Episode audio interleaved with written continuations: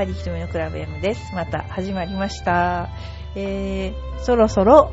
ゴルフ日和じゃないゴルフシーズンとなってまいりましたけれども、皆さんいかがお過ごしでしょうか。エパックの方はもうそろそろコンペがあるのでみんな一生懸命練習しています、日中も、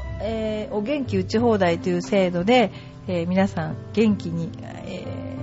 おじいちゃんって年でもないんですけどね、皆さんいらして、やってますね。はい、ですから皆さんお誘い合わせの上どうぞエパックの方に遊びに来てください。それでは、次にですね、それからこの後のうちのスクールではイーグルレイクっていうゴルフ場でですね、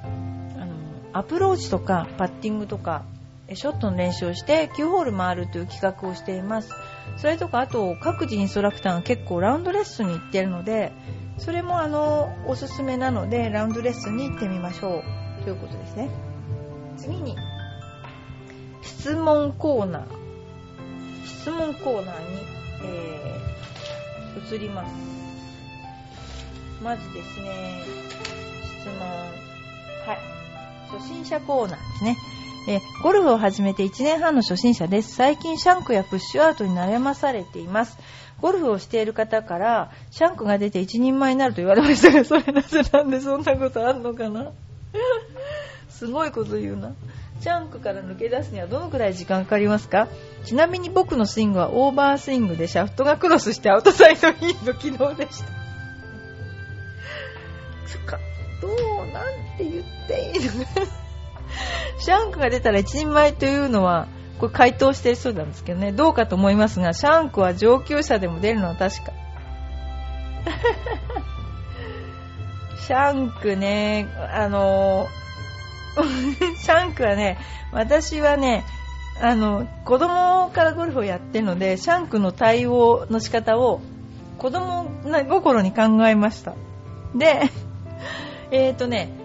私ゴルフ習ったのが23歳なんですよ。初めてゴルフを習い出したのが。でそれまでは自己流でやってて、一番最初に研修生のお姉さんにグリップを教わりました。スタンスとかで、あとは全然誰にもなってなくて、うちの父親とかが時々なんか1年に2回か3回一緒にゴルフをするときにプレーが遅いっていうことを徹底的に叩き込まれ、プレーは速くなったつもりなんですけども、ゴルフに関しては本当にいい指導っていうのは受けてなくて、で子供心にシャンクがやっぱ出た時がありました。何度もあった。でそれをいろいろ二通りの人がいると思うんですね。で一つはこのシャンクがどうして出たのかすっごい原因追求する人、これはうちのお客さんでもものすごく多い。でなんで出たのかを追求するタイプが一つと、私は忘れようとするタイプで、これほんと真面目なことなんですけど、私子供の頃にシャンクが出たらもうそのクラブを打つのはやめて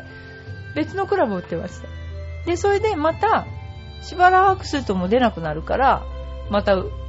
そのクラブを打ってました。だからシャンク、私はロジカルな人じゃないから感覚的な人なんで、ロジカルな人はすごく追求するんですよね。なぜこれがどういう角度でどうしてやったのかって。でも私ね思うんだけど、それってシャンクの印象を強めるだけだと私は思うわけですよ。悪いことをなんていうのより印象づけてると思うの、体にね。で私はもう忘れようとして全然打たなくなったんですよ。で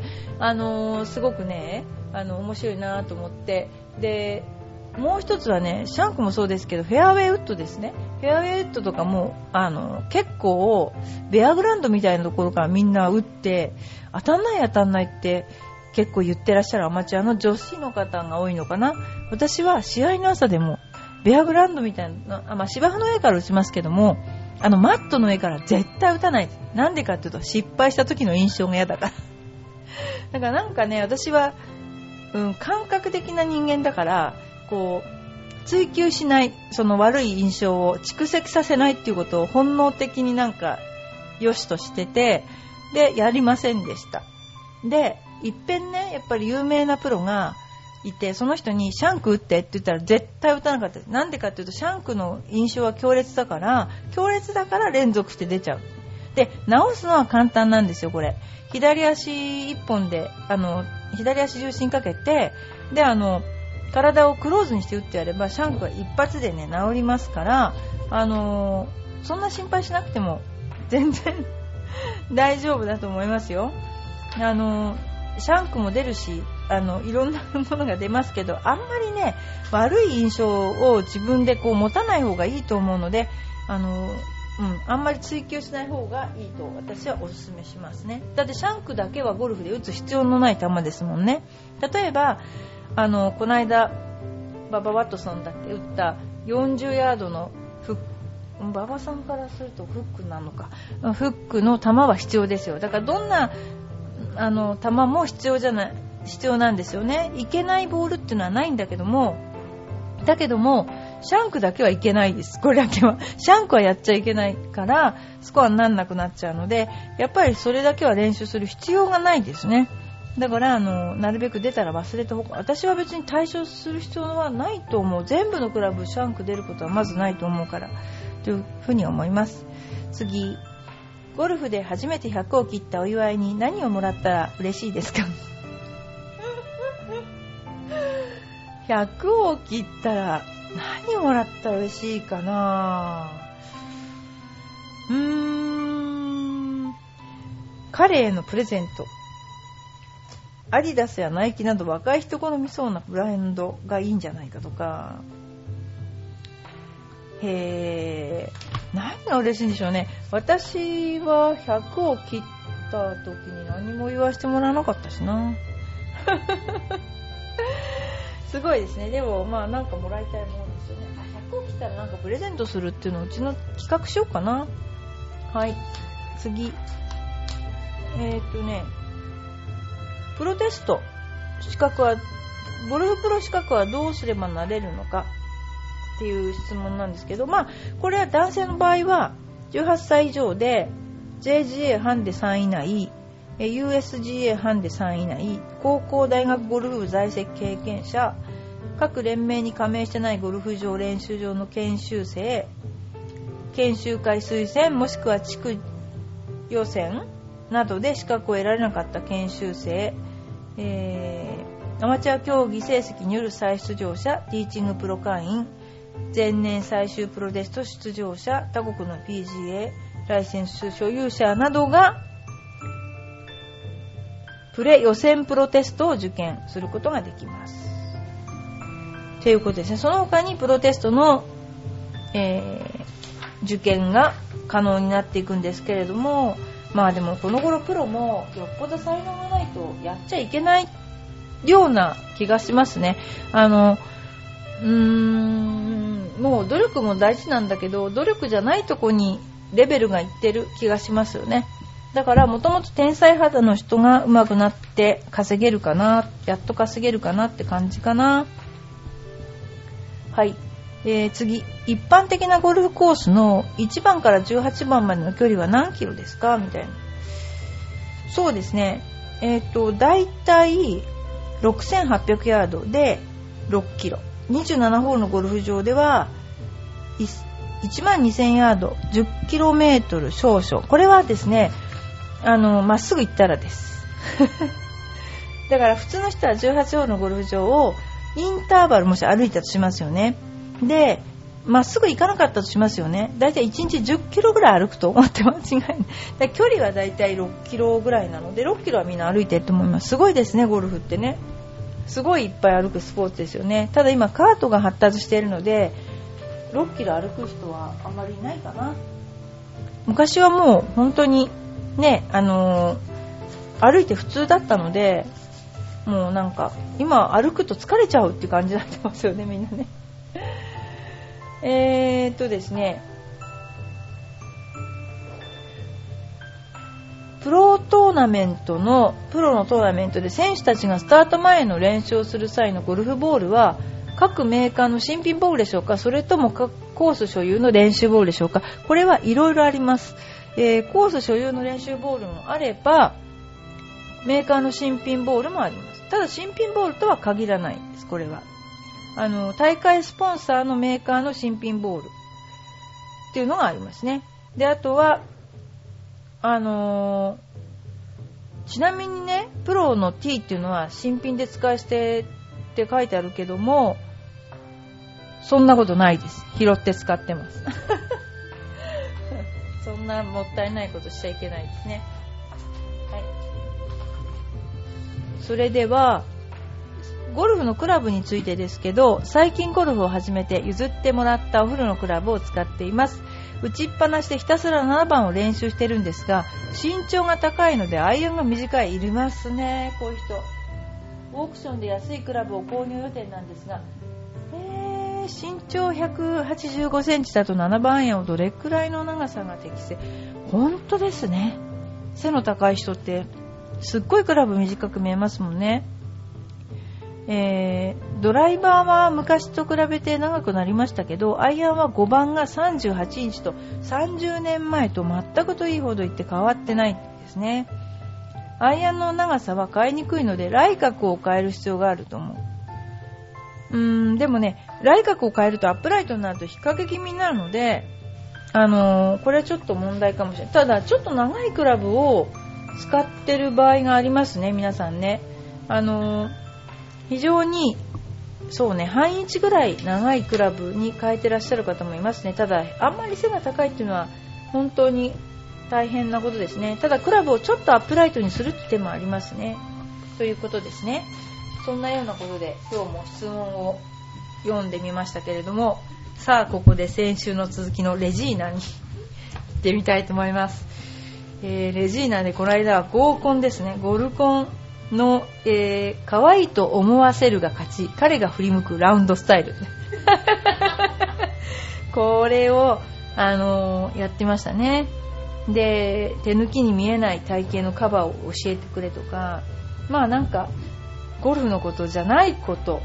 に集中しているということですね。あとそうですね、レジーナに関してはそういうファッション、美容、いろんなジャンルですね。そういう本当に女子のなんていうかな、楽しみとしてのゴルフね、を追求したあれですね。はい。ここにですね、面白いですねこれ。私が楽しめる場所が見つかる、ここにあった女子が満足するゴルフ場、プレミアムプランとして立山カントリーが出てますね。立山カントリーは4月15日にフルにオープンしました。とっても綺麗になりましたよ。で、非常に南国の雰囲気があって、女性的にはとてもなんか行ってみたいゴルフ場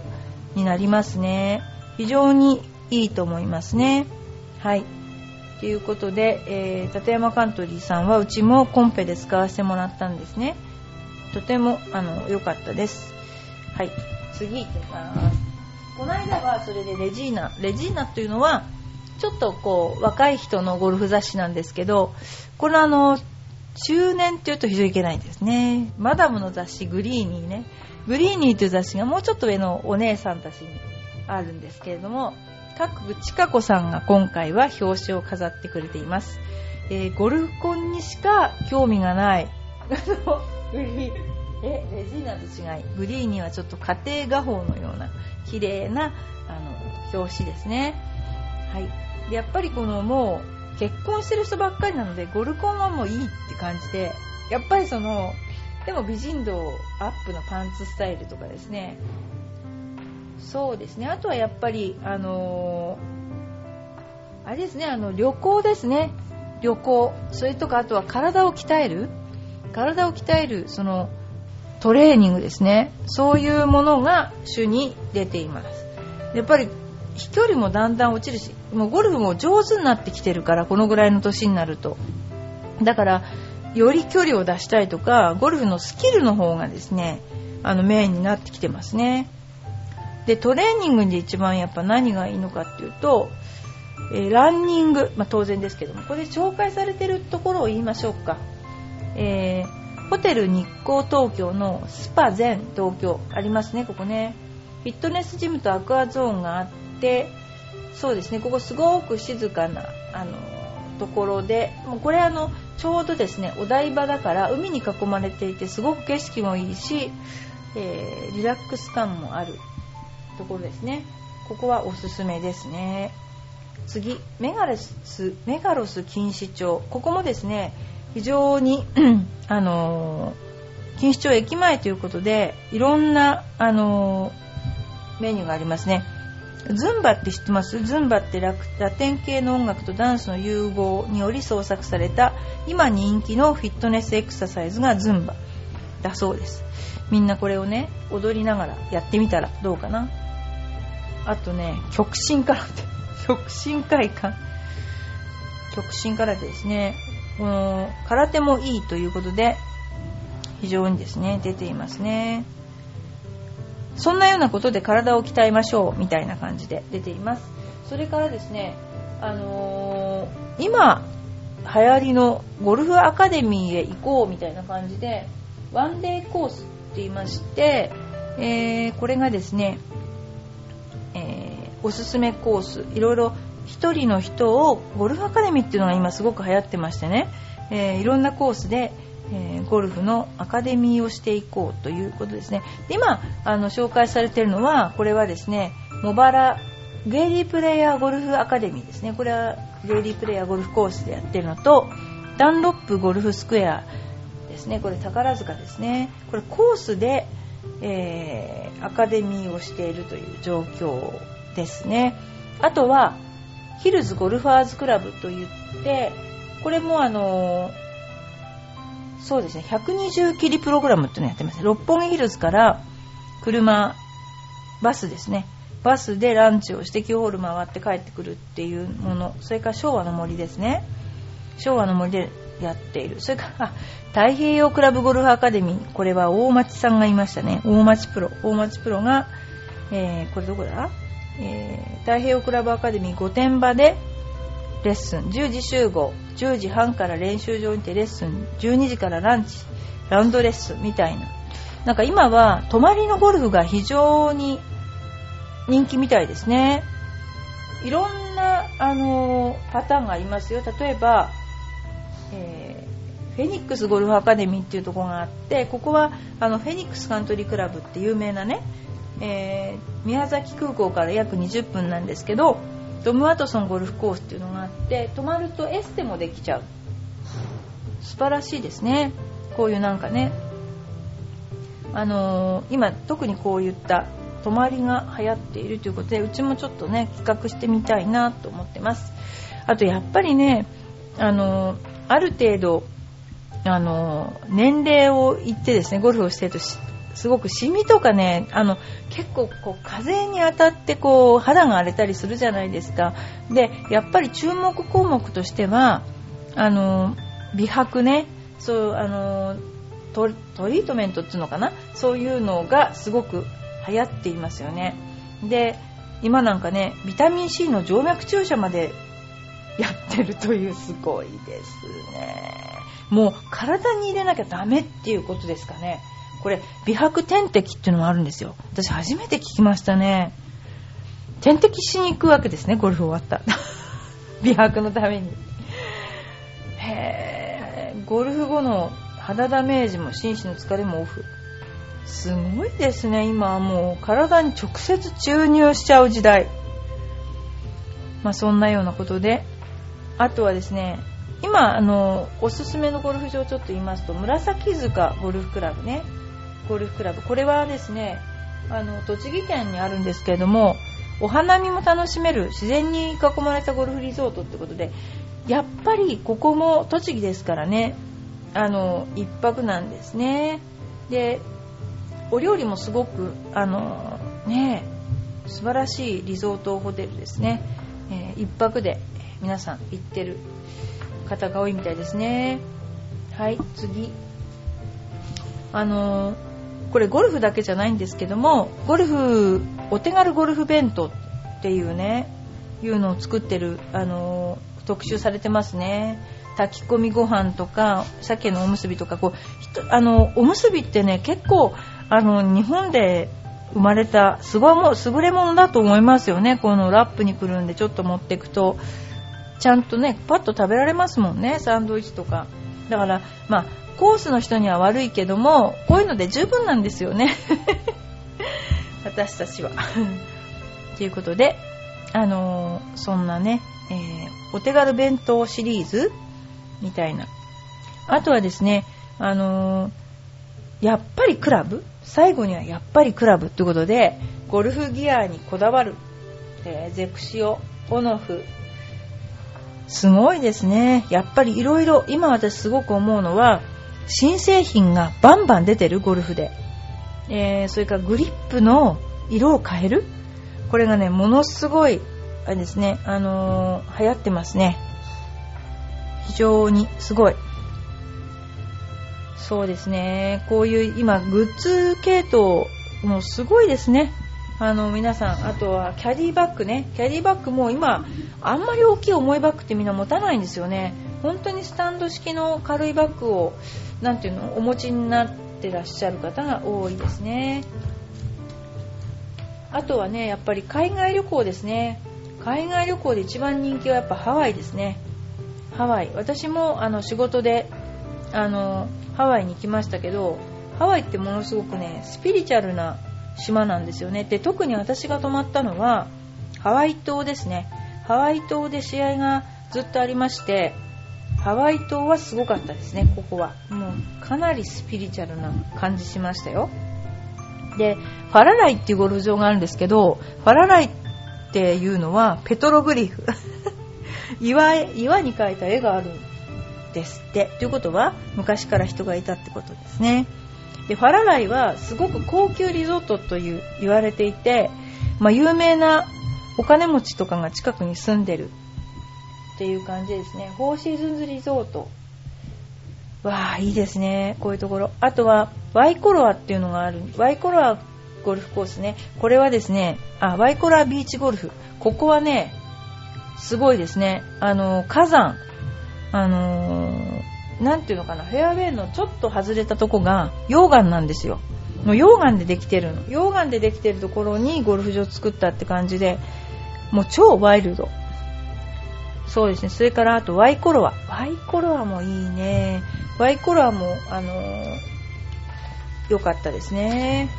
あ、そうかそうか、ワイコロアね、これね、はい、すいません、ワイコロアですね。次に、小原コースとね。でもいろんな、よくマウイ島のなんていうのかな、ゴルフ場はいいよなんて言うけど、マウイ島は日本人みんな行っちゃうので、やっぱりちょっとね飛んでハワイ島に行くとよりもっと素敵なゴルフリゾートがありますので、行ってみたらどうかな。あとそれからガムとか結構近いですよね。レオパレスリゾートガムっていうのがありまして、結構ここはお安くできるんじゃないかな。レオパレスですね。そんなような感じで、やっぱりみんな何かしらのスポーツとかそういったことで一泊でどこか行きたいなっていう、リラックスしてどこか行きたいなっていう、なんかそういうのすごくあるみたいですね、今はね、環境的に。だからちょっとねそういう風な企画を、してみたいと思いますという感じで、はい。今日もバーディーひとみのクラブ M ですけれども、今日は、いろいろ初心者の方のお悩みとグリーニーのね宣伝をさせていただきました。で私も今年は結構ゴルフをするラウンドレッスンをする予定でも1回したんですけども、ラウンドレッスンを皆さんと一緒に、していきたいと思いますので、これからもですねぜひバーディーひとみのクラブ M 応援していただきたいと思います。はい、それではどうもありがとうございました。